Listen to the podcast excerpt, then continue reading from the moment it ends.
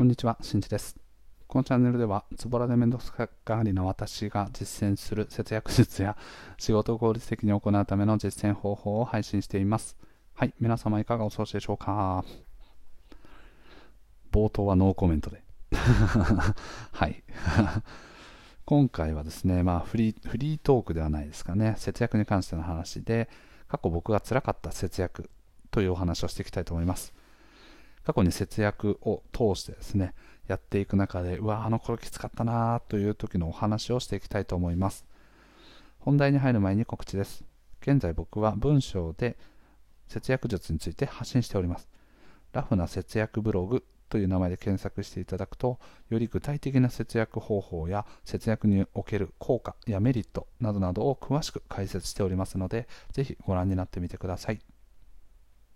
それでは早速本題ですね。僕が過去にあった辛い節約というお話。は僕はですね、あの節約歴でいうと今9年という形になっております。で、その9年の中で、まあ、あの子供結婚して2年目かな、1年経って2年目になった時に子供を妊娠して、と結婚3年目ぐらいの時に、まあ、あの出産みたいな感じのあのを経てですね、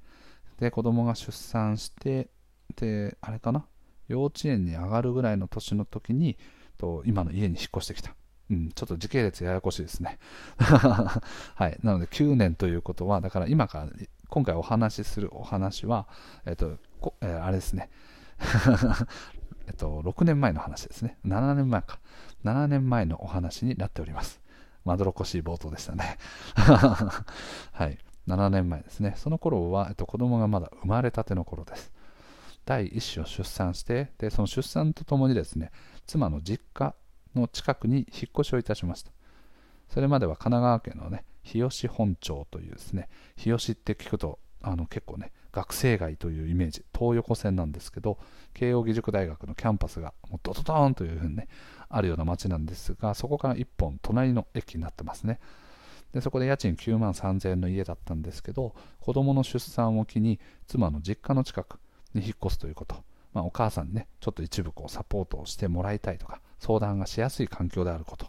ということと、あとは将来家を自分たちでこう購入したいということもあったので、家賃をね、落とそうということで、7万3000円の 1LDK の家に引っ越しました。2人暮らししてる頃よりも手狭な部屋ですね。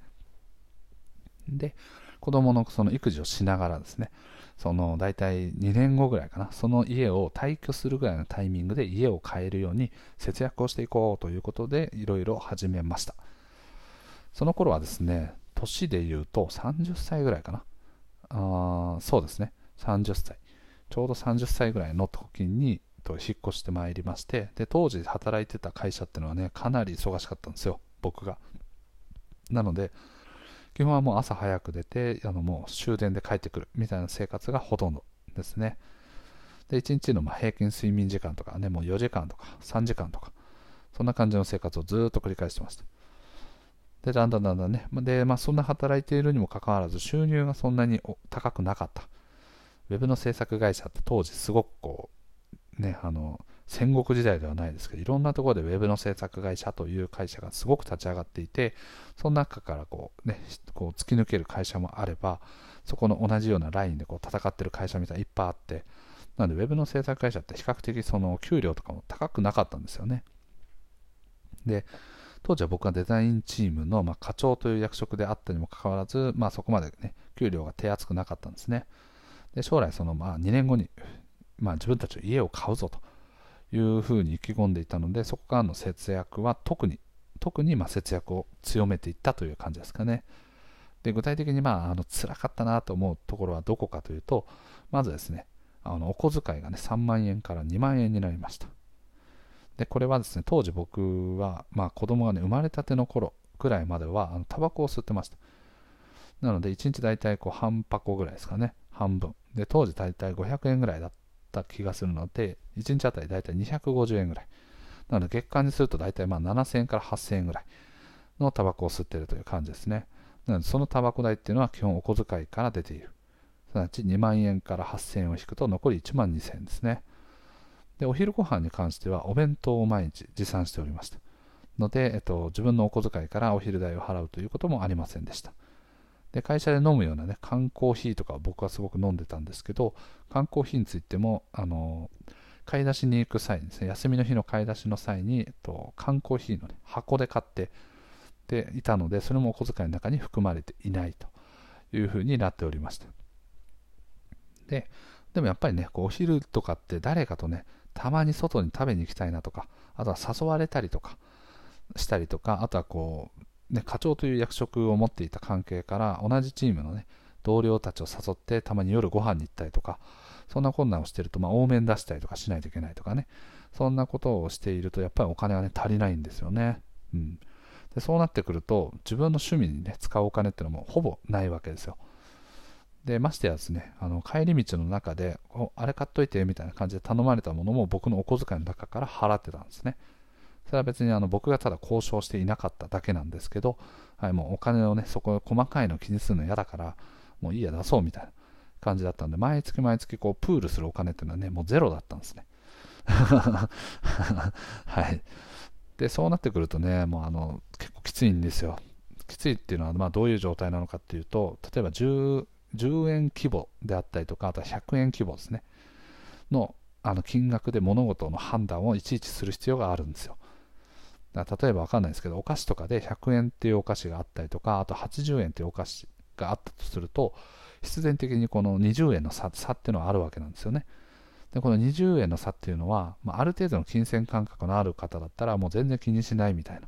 感じになると思うんですけどその10円単位であっても僕はもう当時すごく気にしたんですね。なので結果的には毎回80円のお菓子を買うんですよ。いまだに、えっとね、妻とかとこうなんか買い物に行った時とかにお菓子を選ぶ時とかはやはりこう当時のその感覚がまだ染みついているがゆえになかなか高いお菓子が買えないっていうね。まあすなわち貧乏症というかですね。節約といえば節約なんですけど食べたいものを素直に買えないというふうな性格になってしまいました。でそういった買い物をする際にその10円規模の金額を気にするってもう本当に日常の中で辛いんですよもう何もかもがこんな10円20円しか違わないのに買うべきかどうかを悩んでいる人間は 1, 日で意思決定できる回数っていうのは限られてるんですよ。まあ、もちろん規模感にも、一個一個の意思決定をする規模感にもよるとは思うんですけど、その限られた中の脳みそのエネルギーを使って、その20円多く払って買うかどうかっていう意思決定を毎回毎回してるわけですよ。そうすると脳みそがどんどん疲れていくんで、本来ね、あのじっくりと時間をかけて意思決定しないといけなかったとしても、そこにリソースを、脳みそのリソースを割くことができない。ので、もうあの、すごくね、不便な、不便な 不便な脳みそになっちゃいましたね あの生活水準を上げられないというのは、まあ、それは効か不幸かという感じですね。はい。という感じの経験をいたしておりました。うん、辛かったですね。なので、あの、ちょっとね、別の回でもお話してますけど、やはりですね、体のケアにはお金をある程度かけた方がいいという話をしております。その中に、やっぱりね、そのお小遣いとかっていうような、ある程度その人がね、あの自分自身で決められるお金っていうのは、ある程度余剰を持たせておかないと僕はいけないと思います。その中でマッサージに行ったりとか、なんかこう、ね、友達と何か交流をしたりとか、うん、こう好きなね、あの、わかんない、なんかプラモデルを買ったりとか、そういったことをね、するための、その具体的にこれは何のために使ったのとかっていうのを問い詰められないようなお金っていうのをしっかりとね、ある程度は持っておかないといけないと思います。これはまああの旦那さんだからとかじゃなくて、多分夫婦ともにですね、そういったお金はあった方がいいです。まあこれはあくまでも余裕があればっていう感じですね。で余裕がない場合であったとしても、少額であったとしても、その少ない金額であったとしても、そういったものは持ち合わせておくと、この精神衛生上も比較的保てます。なんですけど、やっぱりその余剰というかね、そのプールできるお金が全くないようなカツカツのお小遣いの中、であの自分自身がね生活をしないといけないっていうのはかなり僕の中でストレスでした、うん、